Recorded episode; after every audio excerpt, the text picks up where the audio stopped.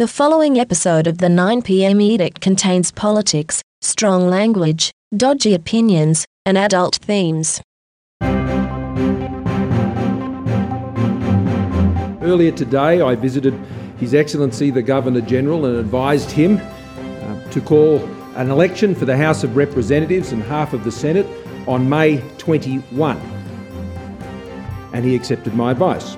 Hello, I'm Stilgerian. It's Thursday, the 14th of April, 2022. Welcome to the 9pm election unhinging, week the first. I love this country and I love Australians. And I know Australians have been through a very tough time. I also know that Australia continues to face very tough challenges in the years ahead. And I get it that people are tired of politics as we go into this election. But this election and this campaign is incredibly important because there is so much at stake for Australia and our future. This election is about you, no one else. It's about our country and it's about its future.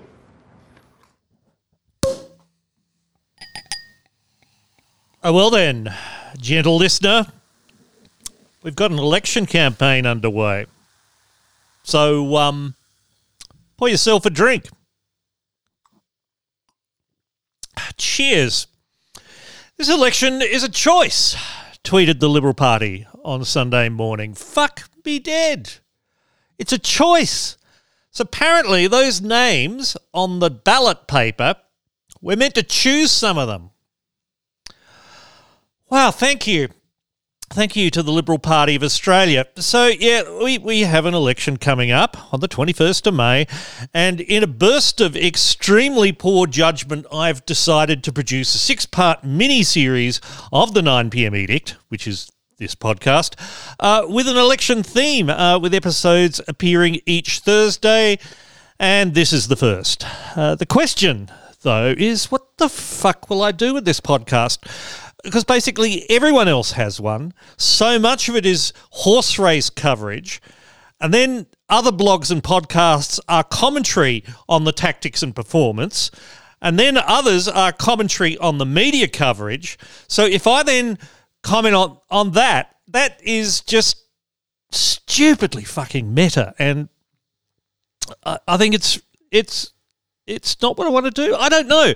Greg Jericho, who's Grog's Gamut on Twitter, he writes for The Guardian and stuff. On Sunday, he did tweet, and I quote, "My one meagre hope is for most media not to cover the election like they are quasi-campaign directors. Morrison focusing on Queensland this week so he can shore up support means that blah, blah, blah." And he's got a point. So much of it, so much of the coverage is about whether this thing he said worked or not, their performance. And so little of it on matters of substance, matters of policy.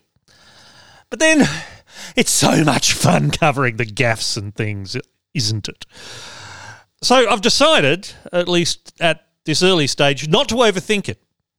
I'm just going to react from my personal perspective. I'm someone who's already experienced routine federal elections in my adult life. I can probably even remember about half of them. And I've seen some stuff before. I've seen how things are changing. I have opinions on things. If you follow me on Twitter, you will know that. So let's just see how it goes. Let me know. To get a few little things out of the way first, I am enjoying the stream of notification emails from Parliament House as all the bills that I'd been tracking, you know, the things working their way through Parliament, are now all coming back marked not proceeding because, of course, when the election is called, Parliament is dissolved. And that means any legislation that was on the way through, it's all over. Doesn't matter. Gone. I mean, some will come back, and that'll be interesting to see what the next government decides to keep and what they decide to leave to find its way down the memory hole. I'm also enjoying the first of the poorly judged photo opportunities. I like Tuesday. Scott Morrison went to Rheem Australia in Rydalmere in Sydney, remake things like hot water systems and, you know, plumbing devices and stuff like that. Here he was promising that a coalition government would create 1.3 million jobs by 2027, which, you know, I mean, how do you promise that? I mean, you don't. You can't. It's just silly. It's just this hand-waving. But the great thing is about that, where he's at somewhere saying, I'm going to create all these jobs, that company, Rheem Australia, was planning to cut some of its jobs in a restructure that will move more of its operations to Vietnam. Yeah, you picked the wrong one, you drongo. Andrew Brown on Twitter noted that these TV packages write themselves. The PM is choosing to spend the day in hot water. Oh, dear. And a final little thing I noticed in this little introductory bit is that we've started to see photographs of Scott Morrison wearing a floral headdress, and people are mocking him for that. I just want to remind you that using those photographs to mock Morrison's holiday in Hawaii is racist. That's actually a ceremonial headdress from when Tuvalu hosted the Pacific Islands Forum back in 2020. Now, mock Morrison by all means. I mean, please do, in fact. But another culture's symbols are not symbols of ridicule. An alternative explanation, if you like. If you can't be bothered differentiating between Hawaii and Tuvalu, then you're a cunt. That headdress, by the way, it's called a kula or parlay, I believe, and according to Wikipedia, the task of creating that headband or headdress is often reserved to a specific person, such as a daughter of the chief. Morrison was just, you know, on a work trip doing his job and dressing in the ceremonial headdress and shirt that everyone else at the conference was wearing. Do try to think beyond just mocking people for their appearance, although I guess we'll see plenty of that on the campaign trail, and indeed I will be guilty of it myself. Trust me, I will. Anyway, let's get on with it.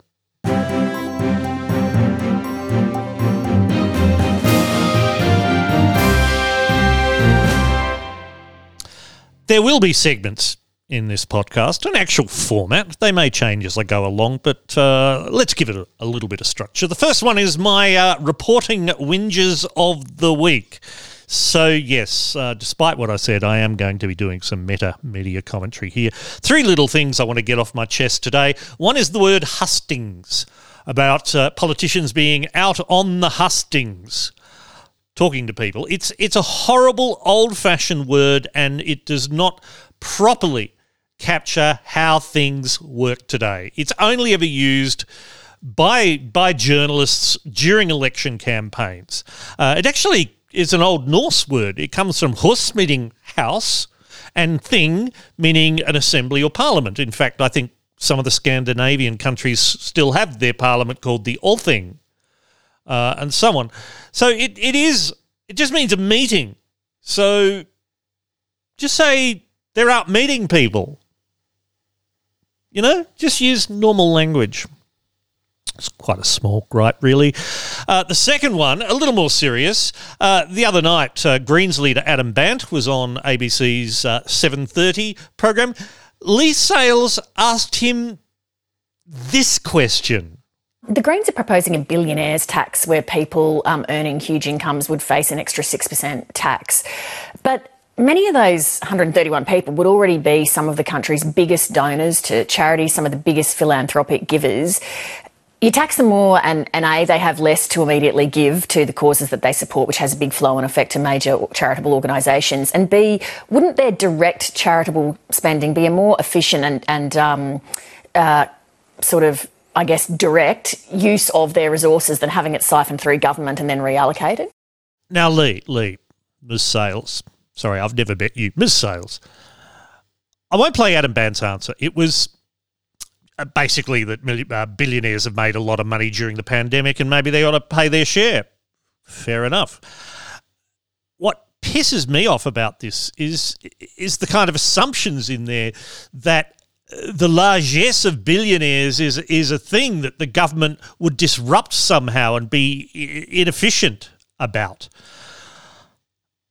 The thing is, when billionaires are generous, they're not really that generous. The amounts of money we're talking about are like a minuscule part of their wealth. It's back of the couch money. And it's tax deductible. It's kind of it's virtue signalling, to use that horrible term. Do we want billionaires deciding what does and does not get funded? I say no. That's what the government is for, that we get the tax in, the revenue, the people's money, the taxpayers' money, the citizens' money, collectively. Ooh, that sounds like socialism, doesn't it?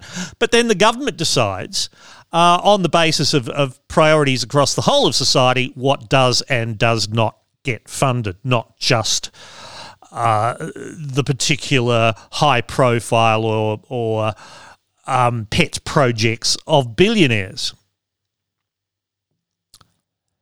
I don't really know what to say more about that other than I'm extremely disappointed with Lee Sales for asking what a fucked up question. And finally, number three, Greg Jennett, the ABC's Greg Jennett on Sunday, as the election was being announced, and I don't have the grab, it was on ABC News TV, and I wasn't recording at the time, and I can't be asked getting an ABC person to dig it out of the system for me. But it was explained by commentators that maybe there will be that horrible thing, a hung parliament, when there is not a clear majority of one party or the other, which means, oh my fucking God, they have to negotiate with minor parties and independents to get legislation through. That's a good thing. It shouldn't be called a hung parliament. It should be called a balanced parliament, or a not dominated, non-dictatorial parliament. I don't know, but the hung parliament is, it's not hung at all. It can just debate and pass legislation like any other parliament. They just might have to work at it. They just might have to have compromises. But Greg Jennett, after he's heard that it was a hung parliament, he made some comment to the effect that, hung parliament's difficult for journalists to report on. It's all parliament's all more complex, but I suppose it might be good for the voters. He threw away at the end. Okay, yes, for the voters, good for the voters.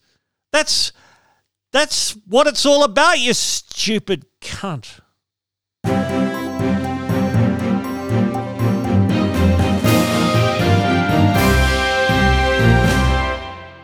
I will look at policy. I'm going to look at a policy now. Shall I call this segment Policy Watch? It's all a bit grand. I want to point to something that the Australian Unemployed Workers Union has put together, which is their election scorecard from the point of view of their members, the unemployed people trying to survive on JobSeeker and other such things. They've put together, as I say, an election scorecard which rates the parties against a list of things. So the parties they're looking at, Labor, the Coalition, which they're annoyingly calling the LNP. The LNP is only a thing in Queensland. It's the Coalition otherwise. One Nation Party, United Australia Party, and, of course, the Greens.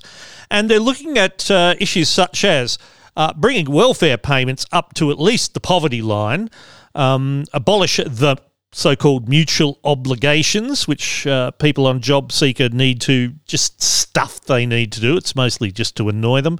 Abolish the whole work for the dole thing. Abolish the cashless welfare card, which is the thing by which some people, mostly Aboriginal, have their income controlled and don't actually get money into their bank accounts when they're on JobSeeker. They get a debit card that can only be used in certain places for certain things. They want to get rid of all means testing. Public employment services should come back rather than being privatised. They want a royal commission into the robo-debt debacle. They want guaranteed public housing which is interesting. I'll have to dig more into what they actually mean by that. And they want medical and dental, mental health and dental expenses to be available on Medicare. That's a range of things. And let's just say that the Coalition, One Nation and United Australia Party, no, none of them, none of those things. Labor maybe abolish the cashless welfare card. It is unclear, and they have committed to establish a royal commission into the robo-debt scheme. Only those two things. They've bailed out of bringing welfare payments up to the poverty line, and indeed they did have a plan to review the rate. Let's just have a review looking at what the rate should be. They have pulled out of that commitment as well, according to Shadow Assistant Minister for the Treasury, Andrew Lee. So, agreeing to have a review is a pretty lame fucking commitment to begin with, and no, they're not even doing that. Interestingly, the Greens score a big green tick on all but two of those things. They haven't agreed to abolish the means testing. I'm not quite sure how that relates. And they haven't spoken about public housing as such. But all the rest, yeah. So from that point of view, and just looking at the scorecard, the Greens' policies do rate very well, according to the Australian Unemployed Workers Union. If there's a particular policy setup you'd like me to compare in future episodes and create my own little scorecard perhaps, do let me know.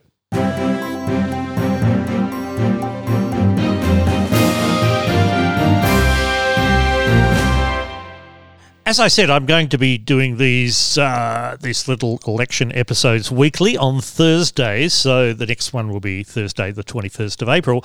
But on Friday the 22nd, the very next day, I'm recording a special guest episode with John Birmingham, writer, raconteur, reprobate, etc., etc. If you would like to insert your brain into that podcast, by which I mean if you are a supporter and you have trigger words or a conversation topic or something like that to for us, well, for John and I to talk about, do get them to me by 8pm on Thursday night. That's 8pm Australian Eastern Standard Time on Thursday the 21st of April. And then we'll put them in with JB on the 22nd.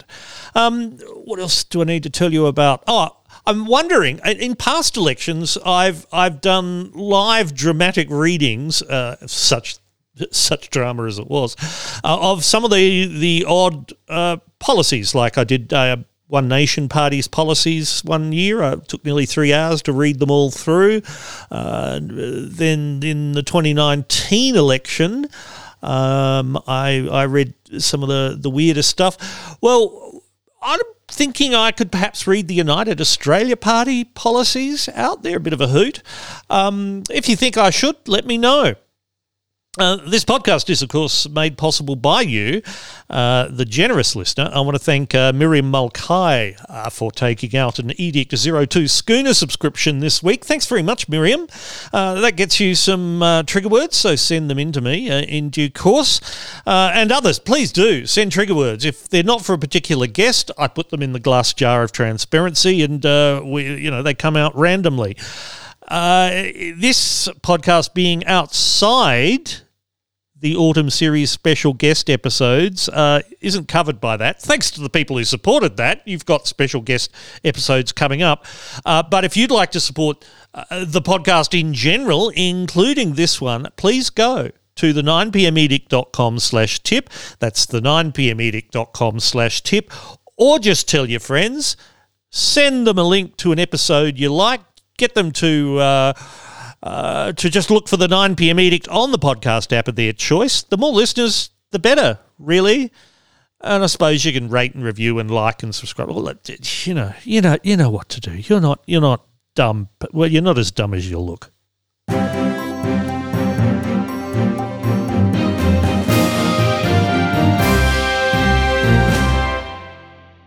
The ABC is running its vote compass thing again this year. I did say on Twitter I was going to talk about that in this episode because I have views, I have opinions, but I'm going to do that next time because today I want to talk about the fallout from something that happened on Tuesday night. Now, on Tuesday, the Prime Minister, Scott Morrison, we do that now. We have to sound like Sean McAuliffe. It's become the way we do it. You can hear other people doing it on probably subconsciously on other media outlets too.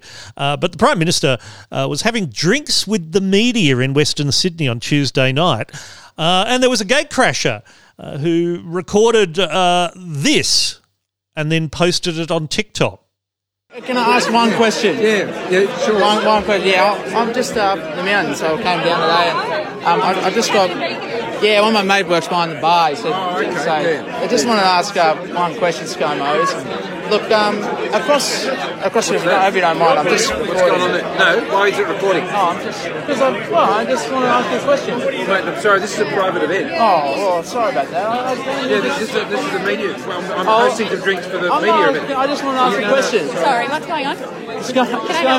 ScoMo, across the river here, across the Nepean River... People lost their houses. People lost their houses, and they were burnt. You're a disgrace. You are a disgrace.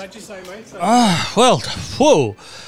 I mean, Scott Morrison is a disgrace, obviously, but there's a lot to unpack in what just happened.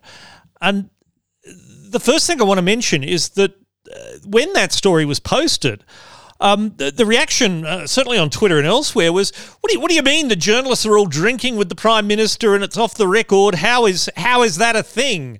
How can they hold the government to account when they're out having free drinks, on the Prime Minister? How, etc." And that's a fair question. Now, I don't know whether those drinks were free or not. Was it a private room somewhere? Is it a private function? Let's not get into that. Let's talk about this idea that politicians, particularly the leaders during an election campaign, host drinks for the travelling media pack. And not to pick on Scott Morrison, Anthony Albanese had done the same the night before. It's a thing that happens. And that shocked people that it is a thing that happens, but it is. It's nothing new. And in days gone by when they travelled with the Prime Minister, in a couple of buses, or it was on a train back in the days or whatever, there would indeed be, meals and drinks at the end of the day. Now, I want to quote a couple of people here. One is Jonathan Green at the ABC, and he now is also editor of Meanjin. I should probably disclose they're a client.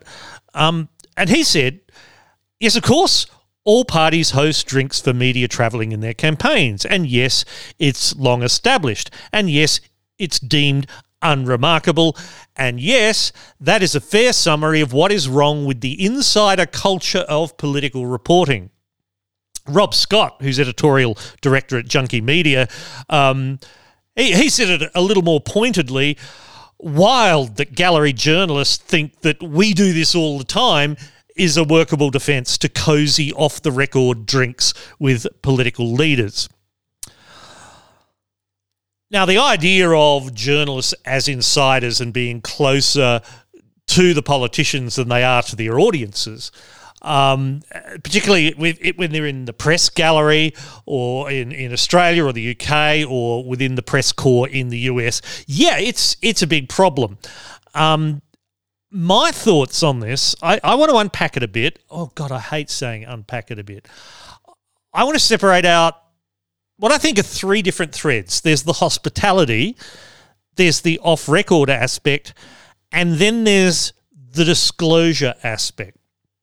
Now, first things first, the hospitality. If someone has been with you the whole day, particularly it's a long day and you've been travelling, I think that offering them some food and drink at the end of the day is just basic manners.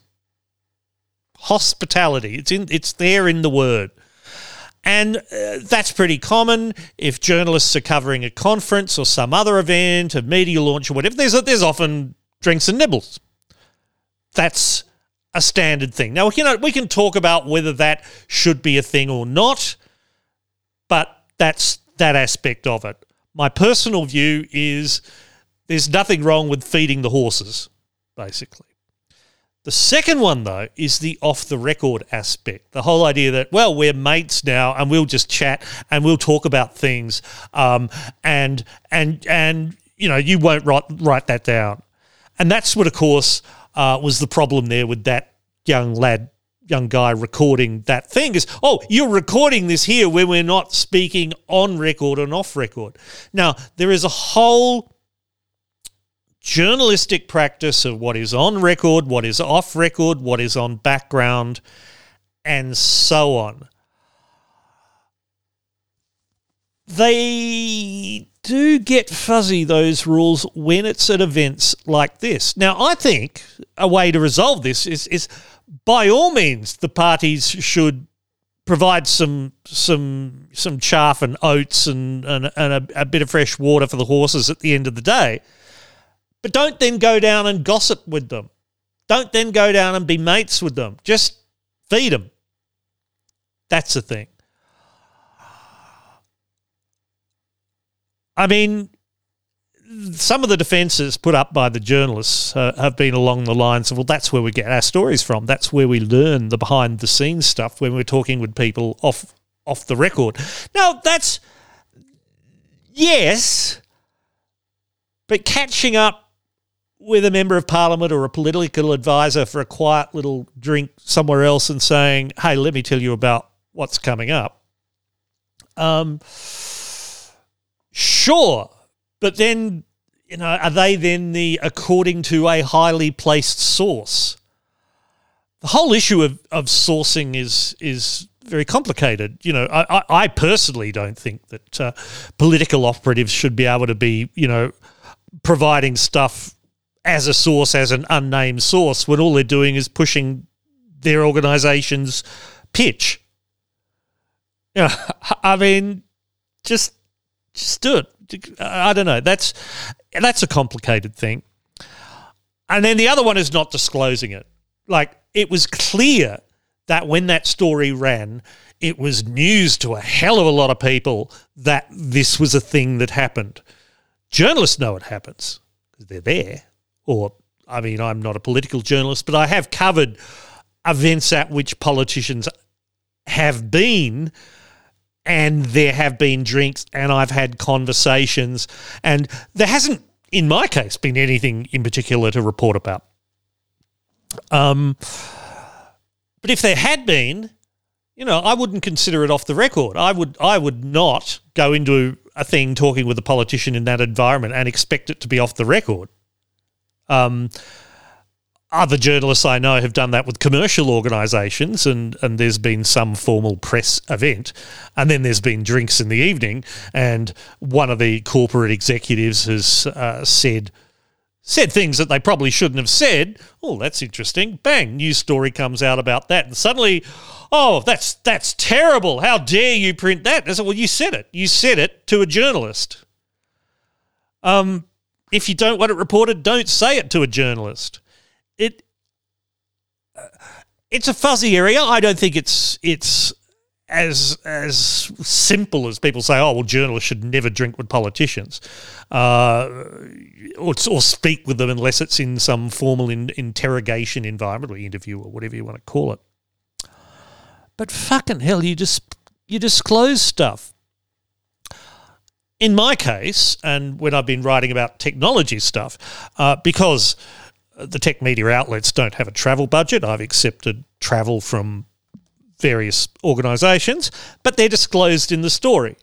And I have on my weekly wrap blog posts a section called Corporate Largesse where I declare everything. Now, we also make it very clear to the people providing travel and accommodation or whatever it is that this does not guarantee that you will get favourable coverage. It doesn't actually guarantee that you'll get any coverage at all, because if there's no news, we're not going to write it. Now, some organisations understand that, some don't.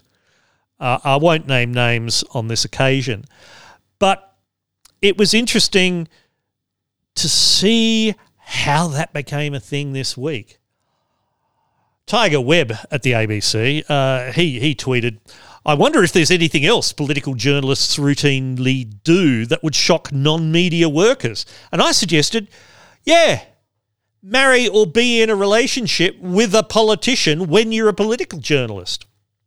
Chris Ullman, now at Channel 9, was at the ABC. He's married to Gay Brodman.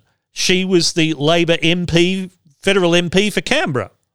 David Penberthy, now with 5AA radio in Adelaide, but he was a Murdoch journalist. He was editor of the Daily Telegraph for a period and so on. He's married to Kate Ellis, who was the Labor MP for the seat of Adelaide. There are probably others that I don't know about. I just know of those two right off the top of my head. That, to me, is like, wait, you are reporting on politics and you are married to, at the time, a serving member of parliament. Now, I have no specific allegation against either Ullman or Penberthy, except that Ullman's just a cunt. But it's not a good look.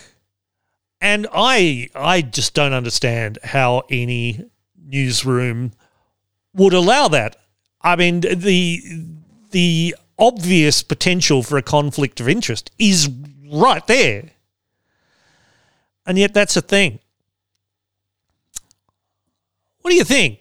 Oh, do I want to do this? Yes, I am going to allow comments on this webpage. I'm going to regret this. I'm so going to regret this. I'm going to moderate them. Nothing will be posted until I let it through. So don't be a cunt. Don't be some idiot partisan politician. But if you've got some actual meaningful input into it, I'll certainly publish it. I'm curious to know what people think. For mine, transparency is the key, and it's clear that in this case, this kind of event is totally not transparent to the population, and for journalists to blame the population for not understanding it, no, that's the journalist's fault. It's your job to ensure that people understand where you're coming from and how your sausage is made. A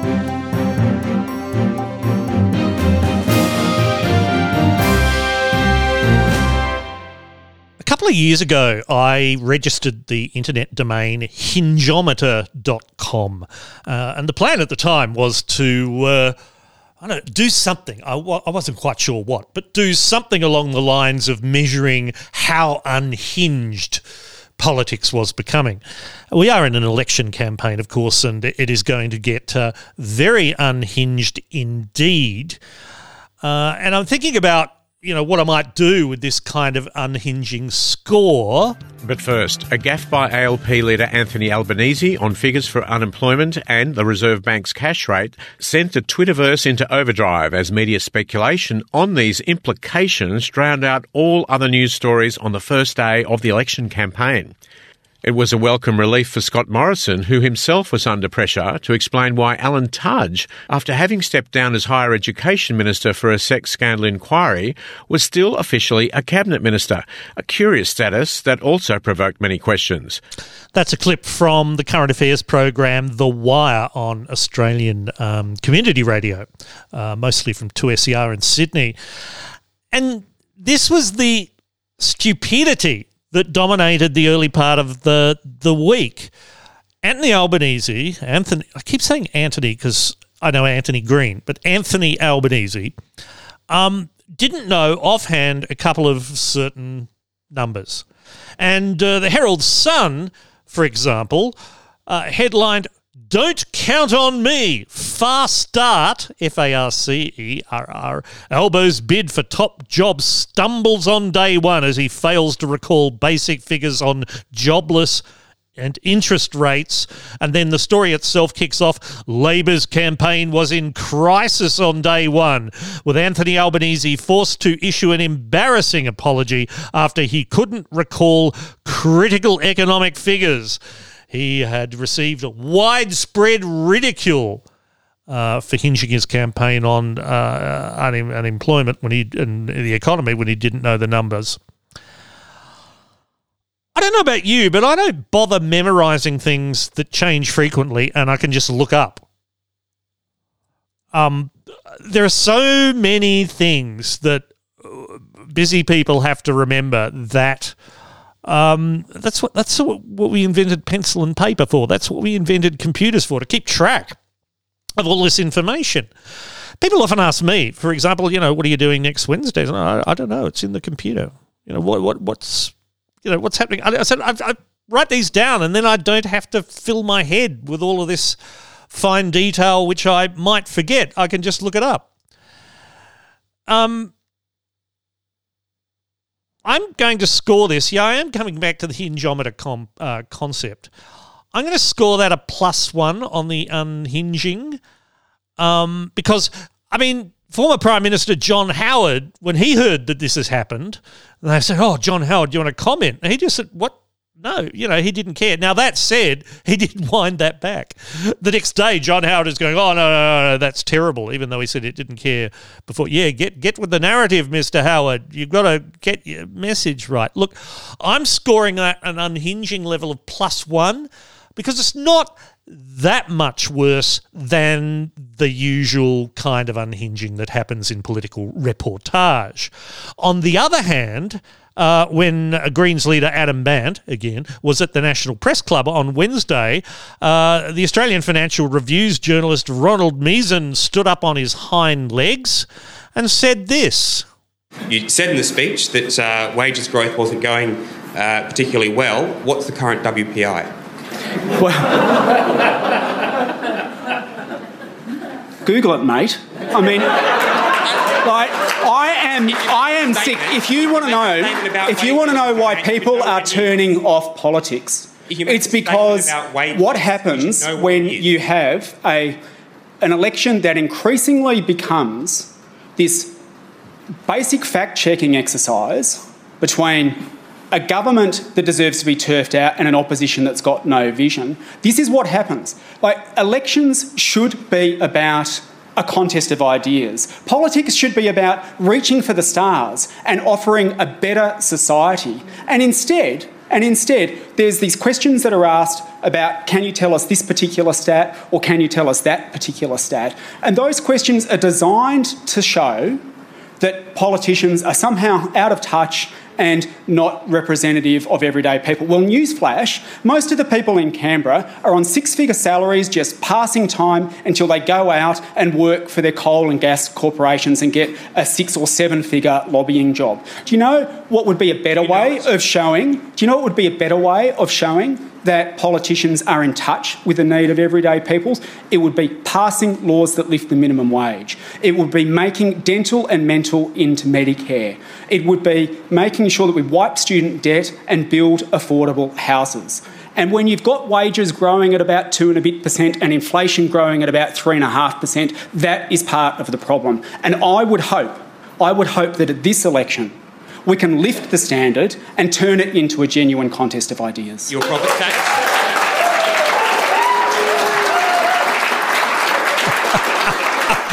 Oh dear, sit down, Ronald, you twat. Ronald Mizen then tweeted later in the day, not reading Twitter for 24 hours for obvious reasons, but my wife tells me some of you think I look youthful, you're too kind. Also, maybe I'm old-fashioned, but if you make a claim about poor wages, you should probably know the key measure of wages. Anyway, see you on the flip side. Yeah, you don't... I mean, you can tell when a violin is out of tune without knowing by how many hertz. You can... Drongo.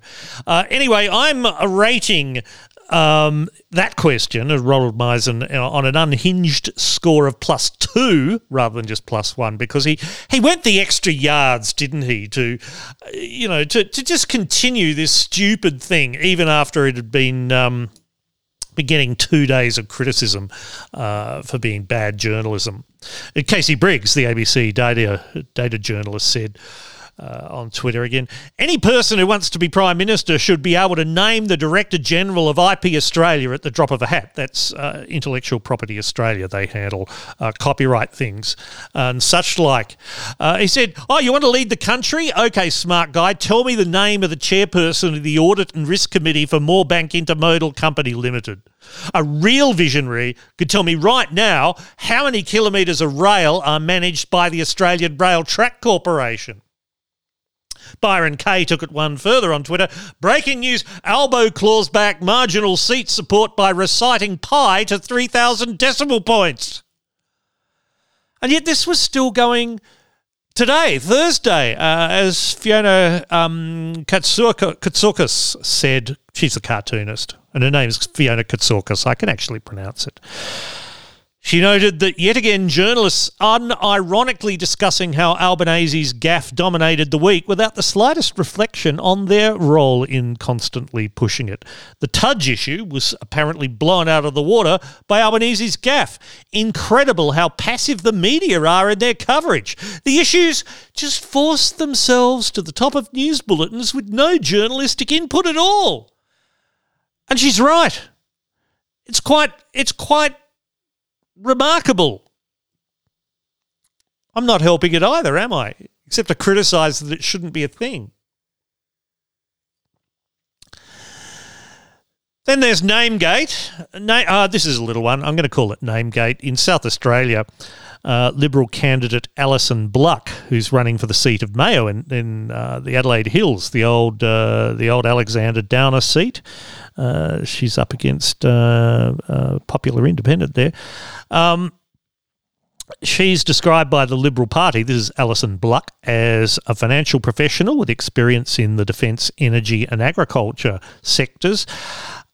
She's had to apologise because she appeared to claim credit for the work of a woman with a similar name, Alison Buck, not Bluck, who's the manager of a wilderness trail on Kangaroo Island for the South Australian Department of the Environment. A letter went out saying, as manager of the Kangaroo Island Nature Trail, I am passionate about the environment, said Ms. Bluck. It isn't Ms. Bluck, it's Ms. Buck. So that was an apology. Unhingedness, look, I'm going to say scores 0 because it probably was just an honest mistake. Ms. Bluck's office is saying they were preparing a draft and presumably this was mistakenly put in because someone can't fucking read. And the draft went out instead of a version that was corrected and had that removed. Incompetence is not unhingedness. I'll score a 0 for that. A +3 score, though, for the Australians, Greg Sheridan, who, after Adam Bandt's National Press Club speech, ran the headline, Greens leaders' vision is a national nightmare. Adam Bandt's speech to the National Press Club makes it clear the Greens are a grave threat to national security. I didn't bother reading it, +3 just for the fucking headline on that. Greg Sheridan, I don't know. Now, speaking of Murdoch outlets, there's an organisation called Australians for a Murdoch Royal Commission. This is the thing led by former Labor Prime Minister Kevin Rudd and also by Sally Rugg, who heads up the ACTU, the Australian Council of Trade Unions. They tweeted, big news! We're in the final stages of building a cutting-edge app to enable people to report Murdoch bias and lies dressed up as, quote, news, unquote, to the regulators, the public, and to Parliament with a few clicks. Can you help Murdoch Watch finished? Oh, can you help get Murdoch Watch finished and distributed? And then they linked to a thing asking for money. Now, this is very close to the mad fucking witches kind of concept. Murdoch is the enemy. And to me, I mean, it doesn't have to be an app. Why does everything have to be an app? If you're just reporting things, it's a web form. If you want to get money, it's just another web form. It doesn't have to be an app, not let alone a cutting-edge app. What's so fucking cutting-edge about it? No, I've not downloaded it. I'm not putting this shit on my phone. But seriously, Having Murdoch, okay, there's a lot to complain about Rupert Murdoch. Let's be clear. I'm not defending him. But to have everything reduced to this cartoon villain makes it a whole lot easier to avoid introspection for those on the left. Well, actually, I'll quote Simon Copland. He's from the Australian National University School of Sociology. He said, I will never understand the left's obsession with Murdoch. We could take all that energy and direct it into campaigning on actual issues and we'd be so much more successful. Exactly. I mean, constantly saying that the left isn't in power because of Murdoch means you don't actually have to review your own actions, your own incompetences, your own failures. Oh, it's Murdoch. It's all Murdoch. Fucking idiots. So, +2, I reckon. I mean, Murdoch unhingedness isn't new, but this is taking it to the next level with an app. This app, I mean, people are just going to report every fiddly little thing they don't like. It's going to flood out the more substantial issues. It's going to be a lot of activity that achieves nothing. For what it's worth, The Guardian reports that there's a memo going around News Corp Australasia, an all-staff memo saying that with scrutiny on election coverage likely to increase, he's making it clear there's no one News Corp view on the election. The very fact you have to say that is a bit of a giveaway though, isn't it? No, we're not all, hive mind, whatever. And Glenn Gyron on Twitter, Glenn tweets, I feel sorry for good Australian journalists. There aren't many and the public doesn't recognise who they are. You really need to go further than who do they work for and analyse their work. And that's absolutely true. There's good journalism at every outlet. There's shocking journalism at every outlet. And just because Murdoch is somehow involved with it doesn't mean it's automatically bad. Judge it on its merits. So +2 for that. George Christensen. George Christensen is running no longer for the Queensland LNP, but for Pauline Hanson's One Nation. He is the third candidate on the Queensland Senate ticket, which means, he's not going to get elected. But it does mean two things, and they're both about money. One is, it means if Christensen loses his spot in Parliament, he gets a little-known entitlement called the resettlement allowance.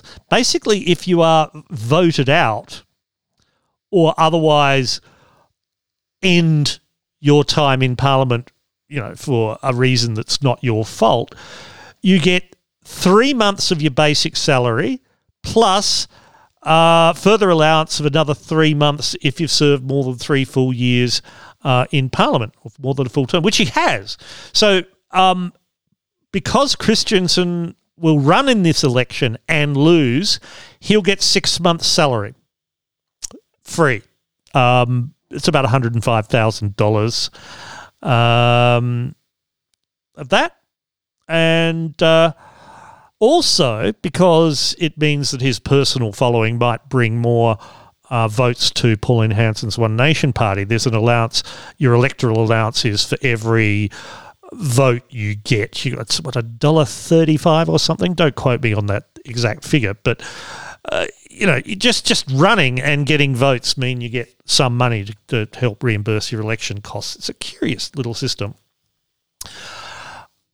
Now, this is Christensen being, a bit of a grifter, as the popular word goes. I must note to self, look up the origin of the word grift next time. But it does mean, if he gets in, he gets in. If he doesn't, he still gets $100,000. Or is that half the salary? I don't know. It's a bunch of money. Look it up for yourselves. But the fact that he's running for One Nation, the fact that he's the full-on anti-vaxxer, etc., grifter, that's going to be fun. That's going to attract a lot of media attention. I reckon that's a +3 on the Hingeometer. I mentioned the seat of Mayo before. Its former occupant, Alexander Downer, the Honourable Alexander Downer, now, I mean, sort of retired. He wrote a piece for, where was it?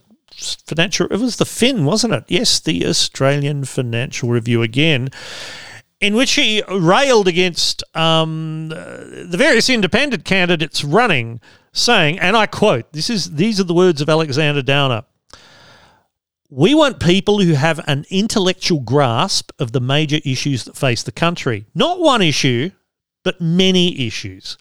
The one thing you can be 100% sure of is that none of these independents, if they get elected, will be anything more but ephemeral holders of the seats that could otherwise produce great leaders. Take Josh Frydenberg in Kooyong and Dave Sharma in Wentworth. These are people who could become truly great men. But if the independents defeat them, those independents will be totally forgotten in 10 years' time." Did I mention that the vast majority of those independents are women? But Josh Frydenberg could be a great man. It's a very polite sort of unhinging, but it is just plus two for that. And the final one I'll mention is there's a Twitter account called Worst of Auspol, which is tweeting screenshots of just terrible, terrible political tweets.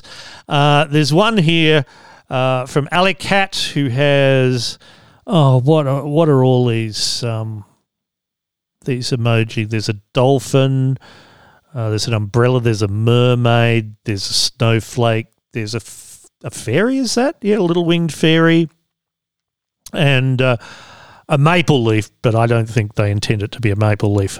And they say, "Imagine if postal votes were redirected by Australia Post to the Liberals, who then filled out dummy votes. Is AustPost Liberal-owned?" No, Australia Post is not Liberal-owned, you fucking goose. Plus three for that idiocy. So that gives a plus 16 on the Hingeometer this week. If you have any suggestions for what should go into the Hingeometer score, do put them in the comments or tell me on Twitter or email me or whatever.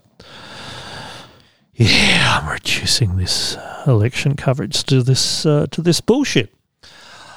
I should say that on that note, John Kadelka, friend of the pod, cartoonist down in Hobart, he said, "It would be amazing television to do a Big Brother sort of thing where you lock up a bunch of partisans during the election campaign and tell them stuff that happened, but not which team it was, and then ask them if it's good or bad."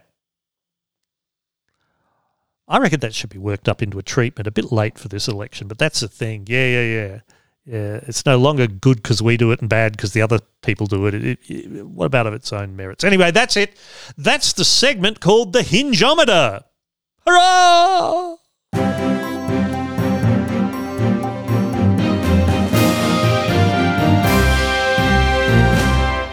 I should probably take all of this more seriously, shouldn't I? I have been following the betting odds, as you know, and this is interesting. For weeks now, I'm using Sportsbet, but the others are similar. For weeks now, it's been showing Labor as the favourite, with winning prices of between $1.30 and $1.35 for a Labor win, Coalition around the $3.50 mark. Any other result, I think the last I saw was $81. But just as the polls are starting to, show this mythical, the narrowing, there's this idea that the closer you get to the election, the narrower the margin gets. I personally think people are hallucinating. But the odds are narrowing. On Monday, after the election was announced, there was a distinct shift. And as I speak to you now, it's no longer $1.30 to $1.35 for a Labor win. It's now $1.55. Coalition is narrowed from around the $3.50 mark to $2.40. Any other result, $67. 6 weeks to go, people. Well, 5.5 now. Ben Jenkins on Twitter has some predictions too. He's a comedy writer. He says, I'm going to get two predictions out of the way. One, despite being quite genuinely reviled, Morrison will win because Australia is a silly place politically. I'm not quite ready to agree with Ben, but we shall see. And two, this will create a sort of psychic trauma amongst the lefty boomers that will make the dismissal of Gough Whitlam look like Kevin 07. Wow. Don't know, Ben Jenkins. I reckon we might have George Christensen in. I do think we're going to see Senator Craig Kelly, or is he going for a lower house seat? We're certainly going to see a lot more weirdness in this parliament.